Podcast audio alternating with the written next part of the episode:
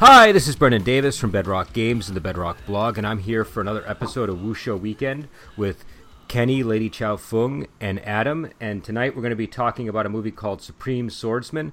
But first, I just wanted to mention we have a Patreon page, which we're going to link below. And if anybody wants to support us, feel free to follow the link and consider one of the tiers. There are different rewards. We use the money basically for things like movies when we have difficulty getting them on venues like Amazon Prime or Netflix. And occasionally we have to use them for hardware if people need replacement mics or anything. So tonight we're doing, and again, there's a little lack of clarity on the exact date this was made, but according to the film that we saw on Amazon Prime, it was made in 1984, and it was directed by Keith Lee, and the title is Supreme Swordsman, and it's a mid-80s Shaw Brothers film that strikes a balance between classic Shaw Brothers wuxia and sort of more gonzo wuxia or kung fu. It's about swordsmaster Qin Wu Jin, whose high ambitions lead him into conflict with Yan Bei, played by Derek Yee. When Qin Wu Jin kills Yan Bei's father, it becomes an epic quest for revenge. And I should mention that Qin Wu is played by Jason Pai Piao. So why don't we just get right into everybody's initial impressions of this movie? I really enjoyed it. Like, I didn't expect much into... a movie and yet have everything be very clear without sort of like muddling any plot lines or leaving too much out so that it's all a bit vague. But I really enjoyed watching the movie, and I thought that both Jason Pai Piao and Derek Yee did a very good job in their roles, and I thought the choreography was pretty amazing too. I wouldn't really say it was that gonzo, really. I think, at least in this movie, I thought it was all sort of fairly standard effects and visual. Visually speaking, it was a very fairly standard affair, I thought. So it was a really good movie. I'm glad you liked it, because this is one of my favorite Derek Yee movies. Derek Yee's one of my top 5 favorites. I love Jason Pai Piao also, and Ku Feng makes a little appearance in this too. So it was really a really good movie. The choreography was good. I liked the storyline. I also liked the little actress that played King. She was really good in her little role. I thought she was very convincing. And my 3 favorites actually were the 3 grandpas. I thought they were really funny. They were a good addition. They were fun. Apparently, they're a little bit controversial in some of the reviews I was looking at online, but I enjoyed them. So Adam, what did you think? I thought it was great. I mean, it's a case where there is kind of a strange tonal shift, like part way. Actually, starting when the grandpas show up, the movie takes on a much lighter tone. It starts almost more in the more grounded for wuxia kind of style. And from that point on, it has a very different feel when Derek Yee kind of becomes the main character for the second half. And I mean, it would be easy for that to not work, but I think it works perfectly in this movie. I think both halves of the movie worked, and they fit together very well.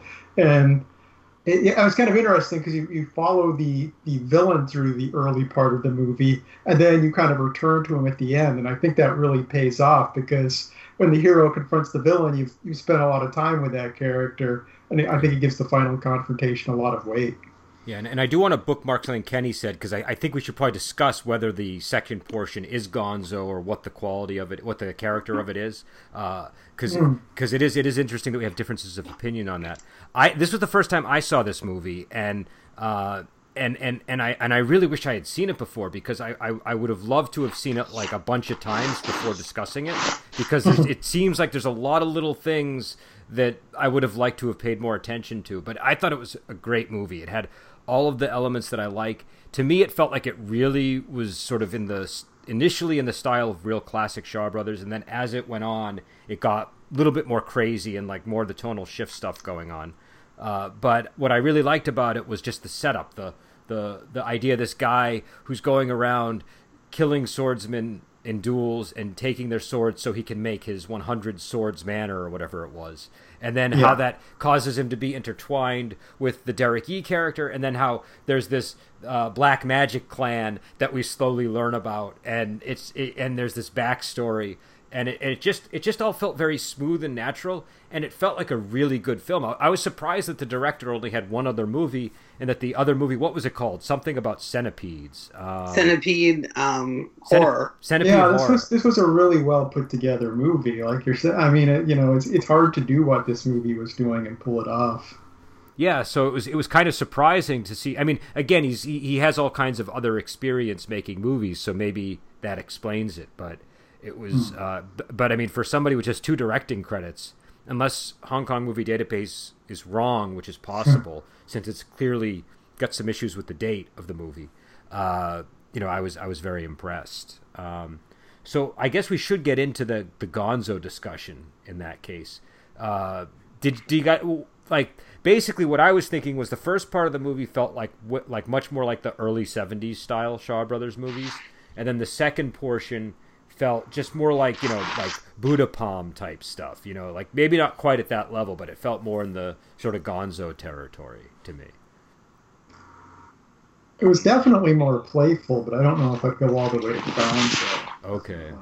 I mean, I guess it depends on what the definition of Gonzo here is. I always assumed Gonzo just meant like so far out of field, like it was just completely outrageous and like and gratuitous. I didn't feel that for any part of the movie, so maybe that's why I'm struggling a little bit to see where the sort of the Gonzo moniker comes from here.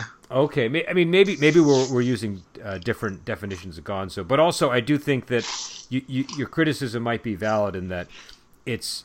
What I'm responding to is a few of the key things, like when they go into the cave in the Black Magic Clan, and and there are those flying men with the masks on. Scenes like that just felt kind of Gonzo to me, and the scenes with all the sort of weird tonal shifts and everything felt pretty Gonzo. So that's sort of what I was thinking, but definitely I think. But either way, it sounds like we agree that there were tonal shifts in the movie, that it started sort of classically rooted, and then it kind of became a little bit more zany. Definitely. It definitely got more fantastical. I wouldn't go to Gonzo, but I would feel comfortable saying it gets fantastical. Okay. Adam, what's your definition of Gonzo? Just maybe mine's a little off. Buddha's Palm is my definition of Gonzo, definitely. But, I mean, once you've got like the, colorful effects on the screen and people shooting bolts of energy at each other a lot, and people having giant feet that they use to smash people. That's when you're well into the realm of Gonzo. But this approached it. I will say it approached it, but it didn't quite close it. No, but, I mean the flying coffin guy. The coffin guy was that actually I might consider it the Gonzo territory. And I think honestly it not closing it is one of the things I like about it, because it kind of gets up to the line, but it's restrained enough that it keeps that the quality of the film feels intact, despite it doesn't shatter all of this, because there's like a lot of emotional stuff that's built into the plot leading up to that tonal shift. I watching this movie, one thing I thought was interesting with the tonal shift is we were following, one character for half the movie, and he's the one who, is too aggressive. He's kind of viewing this whole thing as a contest. He's, that isn't a hero in any sense. And it's like, it's kind of like there is this fantastical world going on, but he's never given entry to it. Yep. And then we kind of switch to this other character who's more heroic, and he actually makes the journey into this kind of side of the world that, that the villain is never going to get to see, basically. And I think we should talk about the world, because the world really does feel very fleshed out. It opens. I mean, it's really just dealing mainly with one clan in this case, I think, but there's huge backstory with it, and you get a sense that it's populated with all these interesting figures. And essentially what it boils down to is I guess there's kind of two organizations, because there's the Supreme Swordsman, who sort of forced them to retire their clan temporarily and then put them in charge of these two objects. And something about that backstory was really, I don't know, it just worked for me really well. And I liked that when you first meet the Jason Pai Piao character and his, and you see his relationship with his master, you sort of think his master's like a sinister guy, maybe.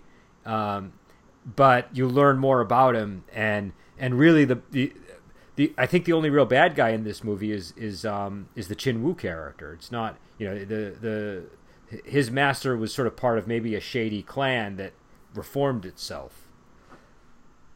And I'd argue that Qin Wu wasn't necessarily like bad to start with. Like, it makes sense. Like we you know, without knowing the second half of the movie and just looking at the first half, I'd say like he starts off like definitely not a good person, obviously, yeah, but he seemed reasonable. Like, he challenged people in open combat and he defeats them and takes their swords, yeah, which by most Wuxia metrics is a decent, honourable person, right? And it's only until he starts learning about the more fantastical world, mystic weapons and hidden martial arts manuals, that he starts going a bit unhinged and and dropping his honour as a swordsman, like stabbing people with a boot dagger for of all things, and that kind of stuff, and betraying his master. Yeah, all of that stuff comes after he learns that there is another world outside of what he views as his, his reason for being. That he wanted to be the Supreme Swordsman, but he learns that he can't be a Supreme Swordsman unless he has all of these other additional items and techniques. So that kind of drives him off the path of his original intent. Yeah, there does seem to be some character development there, because the whole thing with his master withholding the backhand, or was it the backhand technique? Was that the backhand technique? I kept thinking of my grandfather threatening backhanders whenever. But was I like the technique? What was that? I said I kept thinking of tennis, but but I like the visual way it was used too, because he's. I was a little unclear on what backhand was here, because in one instance he was literally holding the sword in like a backhanded position, and then later in the movie he said he was using backhand, but he wasn't doing that. So I don't know if I don't know if that was a bad translation or what. But I really liked the way it looked when he was holding it differently. I thought that kind of made it sort of a cool style. But that seemed to be the thing that really turned him. It was almost like a. Like you said, when he first shows up, I thought, oh, he's just really ambitious, which is, it's he's not like a great guy, but he wasn't a horrible villain. But by the end of the movie, I feel like once you kill your master, then you cross the line. Things change then. Yeah. And once you stab your master in the back, literally with a poison dagger, with a poison dagger, yes. And I like the way the master's like. It's like, he's already been stabbed in the back. Then he knows there's poison on it. It's like, oh, man. He, has a real reaction to that. It's like, I just thought he stabbed me with a normal dagger in the back. Well, it's all fine, but poison, that's too far. I'm sorry. I can't handle that. Well, what was he said to him? Don't you have any moral scruples? Was that the... that was... No, he's one of these characters. He starts out somewhat respectable and just it reminds me of the Jay Valley Master, the Passionless Valley Master. Who begins as sort of this. There's like this veneer of respectability, and then just as it drops, he just becomes more and more depraved, and just almost animalistic by the end. Yeah, the difference, of course, is we don't have any sign that there's anything bad in the past of this guy, whereas the Passionless Valley Masters, you go through the story, you find out, oh wait, he was always a horrible guy. We just didn't know. But and what do you guys think of the Derek Yee character, and of Derek Yee's performance is Yan Bei? I enjoyed his performance as Yan Bei. I don't know why people say that he's such a bad actor. I think he's a great actor. I mean, his movements are great, and he has very expressive big brown eyes, which I find that you can say a lot with your eyes. Just looking at people can convey your emotions, and I think he does that very well. I think his performance was great. Kind of... weird seeing him not as strong, his character not being a very strong swordsman as you see in other films that he's in, where he's really, really a master at the sword. And here he He's not really that good of a master, but he does learn the secret of the sword, which helps him to defeat his enemy. So he's smart and good, but not as good as usually is. Yeah, and I don't get the criticism of him either. I find him to be a very charismatic actor. I think he can work well as a villain or as a hero. I think he really shines in a lot of the Chor Yuen movies that he's in. Like, Chor Yuen really seems to know how to use Derek Yee well. Yes, and he understands like what Derek Yee brings to the table in terms of the visuals. But I think Derek Yee's fine. And I was looking for that this movie because like I've heard that so much, but I don't understand why that keeps coming up when I'm, you know, in discussions and things. And the only thing I could think of is he looks a little bit skinny at times, but that was maybe the clothing. Do you know what I mean? And it wasn't like once you put his heroic outfit on, he didn't wear it fine. So I don't know. And also Derek Yee has like a particular way of parrying that I really like. Like he kind of thrusts the sword out and leans back, and it looks really good on screen. Uh-huh. And I notice he always does that. I don't remember other actors really doing it that way. So he's got his own like fight choreography style too that they kind of cater to, which I think works visually. But yeah, I don't know. What Adam and Kenny, what do you guys think? I mean, as the person that's not the expert on this genre, and I was totally unfamiliar with the fact he's regarded as a bad actor by a lot of people. I never would have thought that at all. I thought he worked. I thought all the casting in this movie was great. I thought everyone was cast exactly perfectly for the role they had in this movie. Yeah, and I thought he did a really good job in this movie. And I can't think off the top of my head what other Derek Yee movies I've seen, so I don't really have like a benchmark to compare with. Hero Shed No Tears would be another one that we saw. Oh, yeah. He played the bad guy. Yeah. I know we've seen plenty of others. He's Buddha's Palm is another one that he's in. Mm-hmm. Heaven, I always get it mixed up. Heaven Sword Dragon Saber. But do we do that one? I think you and I did that one. Okay. Didn't we? I don't think we did. I think we have to put that on the list because I don't think we've done that one. I think we've had discussions about it, but I don't think we've actually recorded a podcast about it. Huh. I could be wrong. But yeah, no, I thought he did a very good job here, and I liked his character. He was kind of a Luke Skywalker type, I thought, in this one. In fact, this movie kind of had a lot of those sort of. It had that vibe to it. There were a lot of really great scenes involving like the disciples and the masters, and they were kind of contrasted with each other, like between the Jason Pai Piao student master relationship and the Derek Yee student master relationship, and the thing with the death of the father. And so I that scene, we'll talk about the fight choreography in general, but that scene in the woods, the fight scene between who is the Supreme Swordsman and Qin Wu.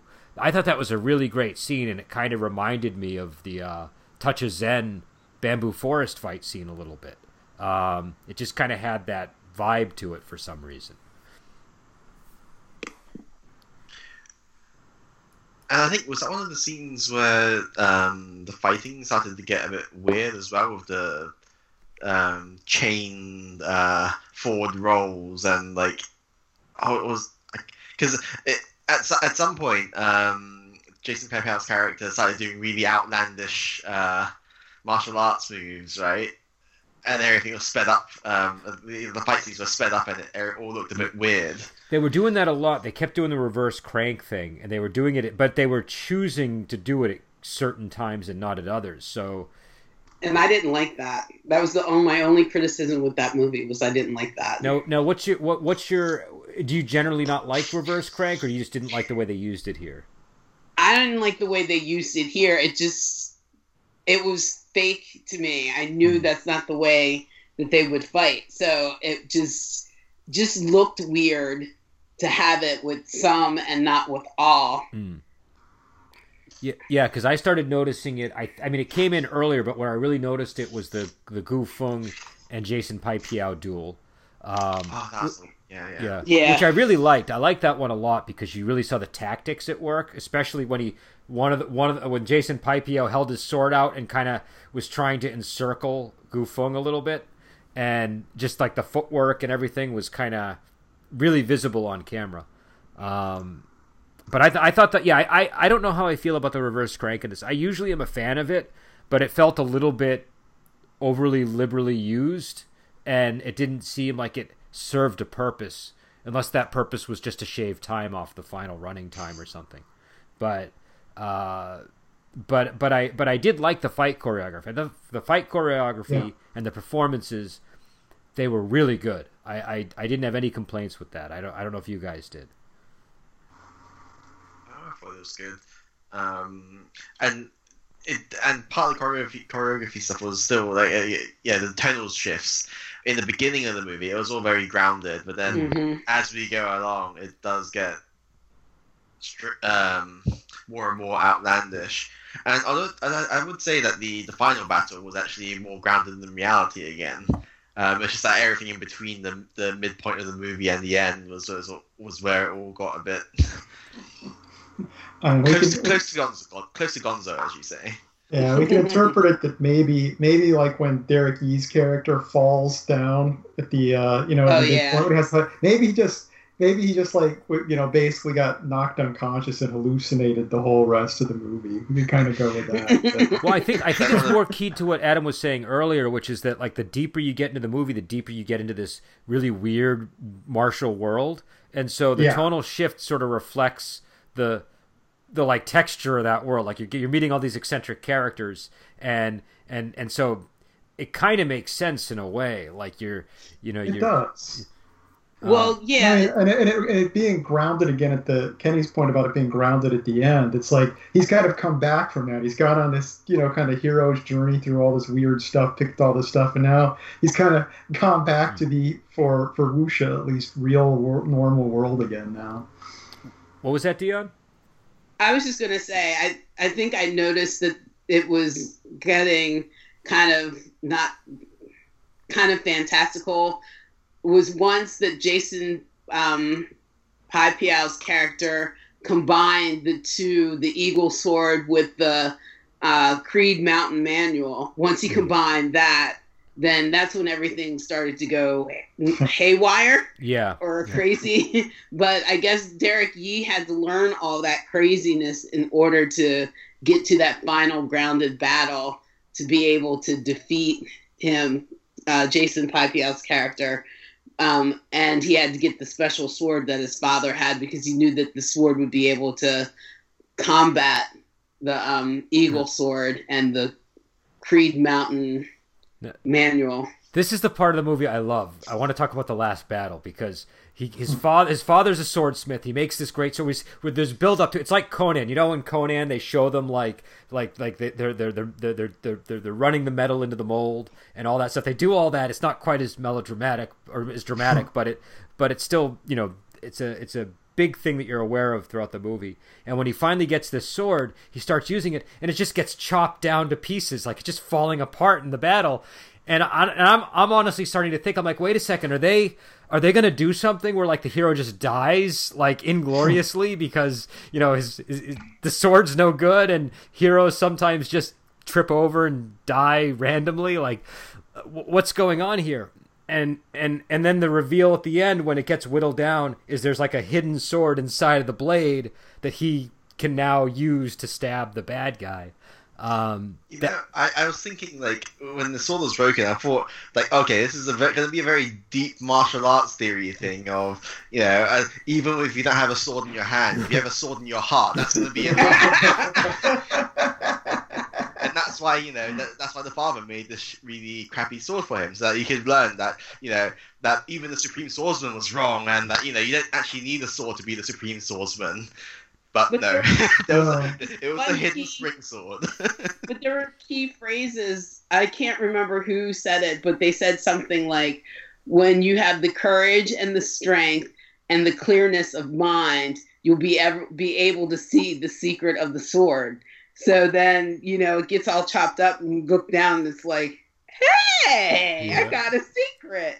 I like that. I like hidden mechanisms in the weapons. I think that's like a really cool tactic to employ in movies. Well, it was also meaningful because there's this is at the 100 Sword Villa, so those 100 swords are right behind him, and Jason Pai Piao's character keeps offering him one of those swords, yeah. And he says, "No, I know my father's sword is broken, but I'm going to keep using my father's sword." So it's like the filial piety that his character has that the Jason Pai Piao character doesn't because he killed his master is on full display in that scene, and so I think it really works thematically, like tying the whole film together. Did you realize that both Derek Yee's character and Jason Pai Piao's character were told at key moments that if you had your swordsmanship is good, but if you had a better sword, you would have been able to kill me? Now that you're mentioning it, I remember that, but I didn't notice that parallel while I was watching it. I think there's definitely like. They're definitely two characters that you're sort of supposed to be following, and they're going down like very different paths. And because that scene where he like killing your master in the genre is even kind of rare. Like even like the worst villains often don't do that sort of a thing. That's like the worst thing you can do, I think, if you're a wuxia hero, you know. So once he does that, that's just like. You know, there's no boundary he won't cross, I think. But yeah, I did love that scene. I thought that the thing I really liked about it too is that fight scene genuinely surprised me. Once the sword started getting whittled down, maybe I was just stupid today, but I was like, oh my God, Derek Yee's gonna die. He's gonna get killed by this guy, and this crappy broken sword is gonna be put in the 100 sword Vila mantle. And it was a real surprise because that sword's been built up for most of the movies, so you're like, ooh, he's got the sword. When it gets bent that time, as soon as it got bent, I was like, well, what's going on? Well, the thing is, I was holding out hope because it gets bent and I'm like, okay, maybe, and then he bends it back, and then the guy's like, you stupid idiot, as soon as the sword's bent, it's breakable. And I was like, oh, but they said it was a special kind of iron, so maybe that's its secret. Maybe he's going to use the bending thing in some way, and then it breaks. And I'm like, okay, it's broken. Maybe there's like some additional property to the sword that is really effective when it gets down to a certain length. And they also have the thing where pieces of it get stuck in the wall, and he starts throwing that. I'm like, oh, maybe it's meant to break. And he's got all these little daggers, and he's gonna kill him. No, he keeps missing him. What's gonna happen now? Maybe the pieces will start flying around him with the power of magnetism. But It is nice how there's so many stages in that fight. I mean, it keeps you interested. And the ending of the fight, having him fall into his stand of swords and them impaling him was pretty great, too. That was a nice touch. No, I like that. You died by the sword. Yeah. And I just loved how, like, by the time he gets to the bottom of the thing, you have, like, no hope left as a viewer. And then that's when he looks and he sees something, and, you know, it was really well done. The whole movie, to me, I was delighted this whole film, and I was just, frankly, like, I felt bad that I hadn't seen it before, because it's one of these movies where it's like, I really should have seen this ages ago. I told you. Yeah, Dion was mad at me that I hadn't seen this movie, and I think she had every right to be. I was, it's like, it's a movie that shouldn't have been neglected. You know, sometimes I felt that way when I saw Hero Shed No Tears. I was like, how have I never seen this movie? It's that kind of a film. And again, I said the same thing about Duel to the Death because we covered it on Thursday at Wuxia Workshop, but it's this interesting blend of quality and zaniness that, just sort of like there's, they get into zany territory, but there's the whole film is grounded in very good filmmaking, and I think that really holds it together. I love Duel to the Death. That's one of my favorites. It's a really good. Have we ever done Duel to the Death on here? I thought we did. We'll have to look back at it. Yeah, and there's a really good interview with Norman Chu about Duel to the Death on YouTube. So if we haven't done it, we should watch that interview and discuss it because. I feel like I don't know if we have either. It's funny, we do so many movies now. It's like we can't even remember if we've done one sometimes. But Duel to the Death is that's a really good movie to watch after a film like this one. And it's so different too. Even though I think it was made before this one, it's filmed in a totally different way. What did you guys think of the comedy in this? Did the comedy work for you? Oh, go ahead. A quick one about the sword. And I know I was saying it was a massive twist, but in hindsight, it was actually kind of foreshadowed in the fight with the rumor mongerer person, the scholarly person. Mr. Know-It-All. Yeah. Mr. Know-It-All, was that his name? Something like that. Yeah, how was it foreshadowed? They only gave a translation of his name in the subtitles, and it was, I think it was Mr. Know-All or something. How did he foreshadow it? Because his sword was the sword within the sword within the sword within the sword. Oh, okay, okay. That's very clever. Yeah, see, this movie has a lot of little things like that. That's why I wish I had seen it more. Like, and also the scene when Jason Pai Piao first confronts the Supreme Swordsman and he throws that scroll at him and he slices it down the middle. And then there's like and then it turns into like a meaningful phrase because it's, you know, you have to read it, you know, top down as two different lines. I thought that was really clever. But yeah, I just wanted to mention that because it just occurred to me. Oh yeah, no, weird things within swords was actually foreshadowed already briefly. So it's a bit of a Chekhov's gun type thing. Like it wasn't just there to be cool. You know, it was actually a hint as to the actual secret of the sword that the father made. But I guess getting to the comedy, did the comedy work for you with the goofy masters and the sort of the forest monk scene or any of the other comedic moments? I thought it worked. Like, traditionally in Wuxia, you always have weird old people. Mm. And I wouldn't say that it's not complete without them, but as part of a hero's journey in Wuxia, you tend to encounter eccentric people who, you know, take you under their wing, maybe teach you some martial arts because they like the cut of your jive or whatever. Yeah. And I feel like it added to the story because you have these eccentric people who you know nothing about, and yeah, and only towards the end you sort of learn that they're all part of the same sect anyway. So I like that they were strange, and everybody in that sense was kind of strange actually. Come to think of it, yeah. Or the six elders are all kind of weird. Yeah, it's like I like the scene where the three grandfathers show because that's where you really get the tone shift. That's like I remember right before the scene where they duel right before the grandfather scene when he loses the fight. At the beginning of that fight, I was kind of looking at the time and I'm like, we're only halfway through this movie. I already feel like I've watched an entirely satisfying Wuxia film. Yeah. What are they going to do for the second hour here? It wasn't like a bored kind of asking. It was just like, I feel like I've eaten the full meal already. And then you hit that scene. It's such a different flavor. It's like, okay, yeah, I'm ready for the movie to just go in this completely new direction now. Time for dessert. No, yeah.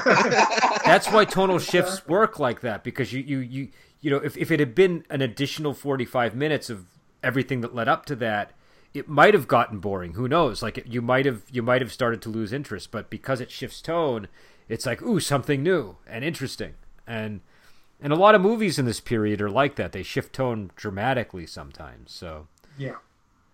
I'm sorry, Dion, were you going to say something?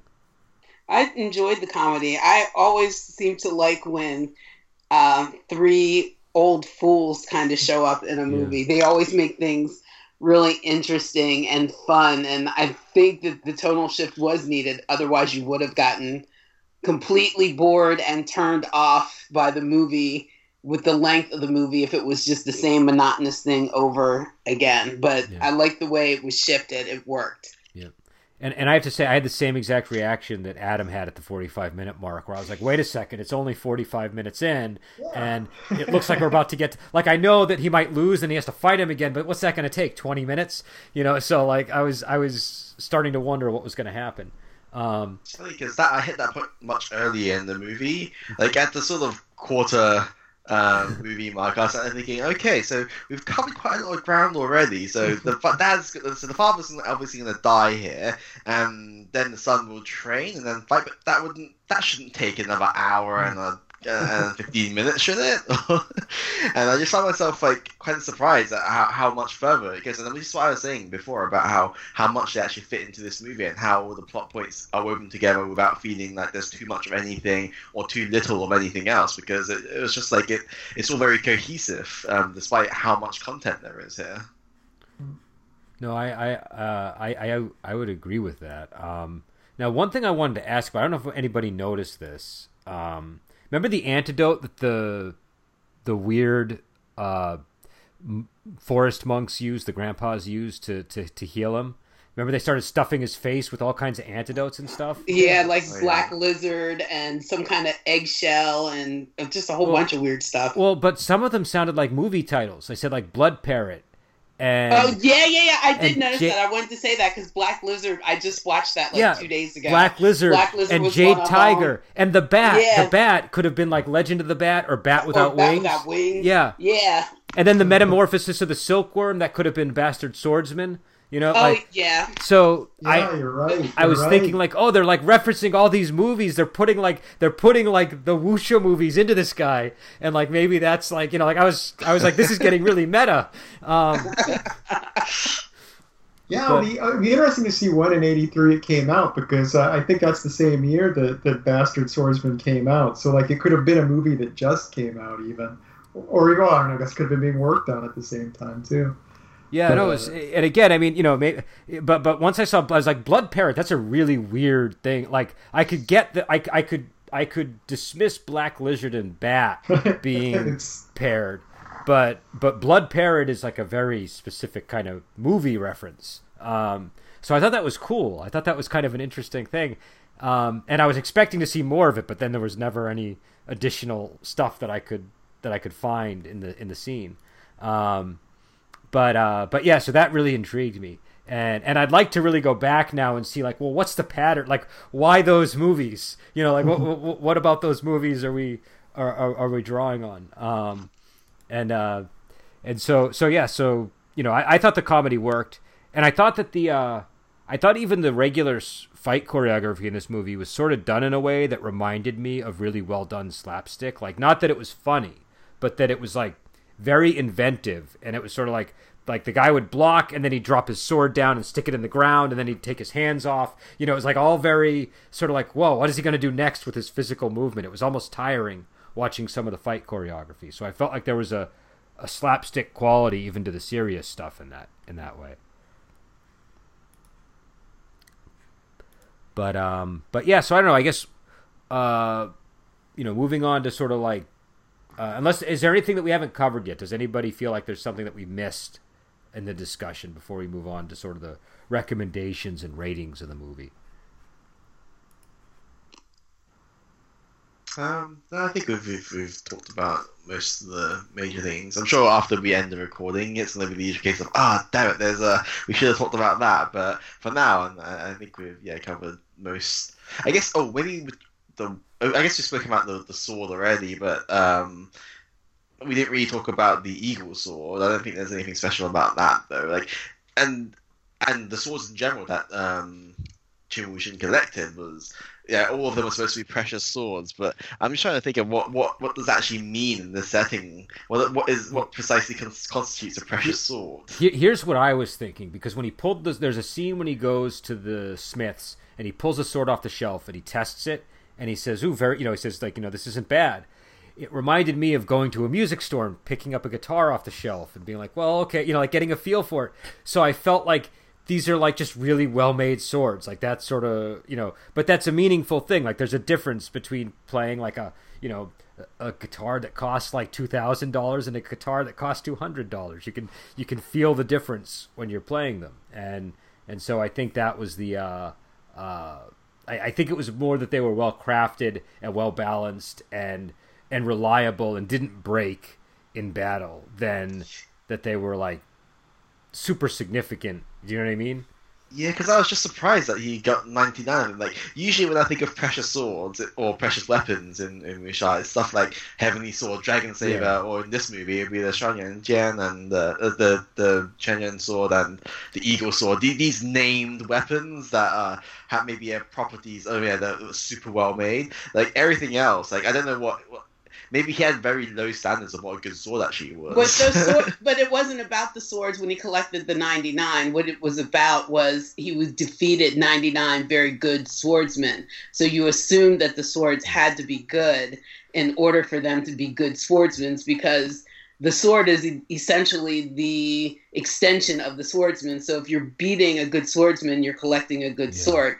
And he wanted to, you know, beat the top 100 swordsmen so that he could be the Supreme Swordsman, because he had the Supreme Swordsman had the best sword they thought ever made at that time. Oh, go ahead. I'm sorry. But I don't think, really, to me, the swords weren't all that precious, because especially when if he used his sword to beat those 99 other guys, and then he went to go and fight the Supreme Swordsman, and he couldn't beat the Supreme Swordsman, and actually his sword was split down the middle like the scroll was, then what does it say about the other swords that he used, that he defeated with his own sword? So I don't think those swords were really precious. I think it was just more about the names of the people that he defeated until he realized that his own sword wasn't good. So he went on for the search for a really good sword that would defeat the Supreme Swordsman's specially made sword. I really like the collector aspect to it, because number one, once you start a collection, you just can't, you gotta keep going. You know, it's like you just, like, you got 10 swords and then you want to get 10 more, and then it just becomes this huge thing. But also my grandfather on my other side of the family, not the backhander grandfather, used to collect belt buckles because he was a truck driver from, you know, and you get them from all different states. And like you can just see how these things just grow and sprawl like that. And I don't know, the fact that there's like this backstory, like Dion was saying, like every sword represents a defeated foe, is really, it's a really cool, that's a really cool eccentric thing to do. You know, it's like I had so much respect for that character when I realized that's what he was up to. You know, it's like I'm like, that's a really good goal for, like martial arts are all about goals, and that's a really good goal to set for yourself if you're in this sort of martial world and trying to make a name for yourself. Yeah, I think my confusion for that mostly stemmed from the fact that he was saying treasure's sword in Chinese every time he referred to his collection. So I guess it makes sense if we consider it from treasures, from the original wielder point of view, rather than the actual swords themselves being precious. And that, yeah, that would make sense. But also there might have been a thing going on where they were kind of like, I don't know how to put this, like they were sort of putting a twist on that, because like the Zhuan Yuan sword that's like a legendary sword, right? Like that's a big name to drop, and the Supreme Swordsman ends up breaking it in two, right? And then giving it to him. It's like the ultimate, like the sword. It's like this great sword doesn't even really matter. I just broke it with my hands. You know, here you go. You know, so like I think that maybe that was kind of part of the point of it, like that they were sort of. And even with like the sword at the end, like, you know, the great sword that his father made was just getting broke. You know, we found out there was a blade in the middle, but like it's just kind of getting reduced and falling apart. And it felt like none of the swords felt like they were super spectacular, or that they did anything. Like they kept talking about how you need a great sword to defeat a great swordsman, but they weren't really doing anything special except for like breaking, you know. It's funny because, yeah, I was trying to figure out if the Supreme Swordsman was, you know, at a higher level compared to everyone else, where he, you know, he was actually trying to guide Qin Wu Jin in, not necessarily like as a master, I think, but as like a sort of a brief teaching moment. It's like, well, okay, first you've marshaled your sort of, you've got your foot in the door for becoming a master swordsman. Your next step is to get a good sword to hone your skills, and then the ultimate state. It's just to break the sword and you no longer need it. Because he, technically speaking, the Supreme Swordsman kind of beats Qin Wu Jin with a paintbrush, right? Yeah. So that sort of like implies to me that there was a realm where weapons no longer matter. And kind of also why I thought that at the end when the sword, the father's sword was broken. And I was like, well, is that going to be him awakening to this philosophy? Because the three old men were saying, like, oh, if only Derek Yee's character could amalgamate of all of our martial arts into one and use it freely as his own, then he'll be able to be unparalleled type of thing. And I was thinking, okay, this is going to be a moment where he combines what he's learned along with his insight to the fact that the sword is not important, but Spring Sword is cool as well. I think there's a lot to that. And I feel like the Supreme Swordsman, that was kind of his thing. Like he was sort of, he seemed to be a reformer of people in a way. Like that's kind of what happened with the original Magic Clan, right? Like they were sort of sent on a better path. So maybe he was hoping to do that with Qin Wu, and Qin Wu was just, you know, in Walking Dead terms, too far gone to, yeah. And I think, you know, Kenny, what you're saying, I mean, I think to a degree you can even read it in the ending we did get, because it's not like the greatness of the sword wanted. It was a trick. It was like, it was a very clever trick, but it wasn't like it made it, you know, I don't know. I mean, I don't think the movie does ever show that. I think you're right that there was somewhat of a message that the sword ultimately doesn't matter. Well, and I guess also, I guess, yeah, because it is a sort of situation where the father is sort of using the villain's obsession with the sword against him in that scene, right? Because he's so focused on whittling the sword down. Yeah, well, not just that, but like, I mean, he's commenting throughout the battle, like, I thought your father was this great, you know, swordsmith, and this is like a piece of crap. Do you know what I mean? Like he's just sort of said, he's sort of underestimating it as a result of, you know, but I don't know, that scene was just. I really like that the father had that kind of forethought. But I was also wondering if maybe Derek Yee knew, because he had put the mold together, right? Like that was his job, was to set it in the mold. So I was wondering if maybe he had some hint that other people didn't about the true, you know, sort of, you know, secret of the sword. It didn't seem that way to me, from the expression on his face when he noticed that the sword that was, there was another sword in there. It was kind of like an aha moment for him. I think that he had a hand, well, we know he had a hand in making the mold and setting it and everything, but I think the father did a lot of work when he wasn't around that was able to keep that a secret. Yeah, I think you're probably right. Because when he went, away to visit Crow at Jason Pai Piao's place. He probably worked on it then and maybe at night, and just kept a lot of it hidden from him because he knew he would need it someday. So it was just... Yeah, that was... and I did like that scene when Jason Pai Piao walked into the Smiths and like, I want this sword. And, you know, I want the one you're making. And he's like, no. And he's like, well, I'm going to be back in 3 days and you're going to get, or 10 days and you're going to give me the sword. You know, he was a very sort of very haughty villain at that point. So why don't we get into the recommendations and the rating of the movie on a scale of like, say, 1 to 5? I guess going from, I'm going to go in order on my screen from Kenny to Adam to Dion. You know, how would you rate the movie? Would you recommend it to people? Any parting thoughts on it? I would actually say this is a 5 for me. Like, I thoroughly enjoyed the movie, and I think anybody who likes wuxia movies, especially ones which have a slightly deeper hint of the Zhanghu and plot behind it, would definitely like this movie as well. Like, a lot of the things, like the characters in the movie, sort of evoke a bit of imagination as well. You think, oh, there's this Mr. Know-It-All, and then these swordsmiths, and an entire sect that went into seclusion, and then I really enjoyed it, and I do think this is, yeah, it's both a hero's journey and a bit of an epic as well, in the sense of scale that the story can have. Yeah. Definitely recommend this. Yeah, I'd be willing to give this a 5 too. I mean, I just watched this right before the podcast, so I haven't had a huge amount of time to digest it. But I enjoyed every minute of this movie. Like I said, the time check I did in the middle wasn't a, oh my God, how much time is left? It was, wow, how are they going to fit more in here?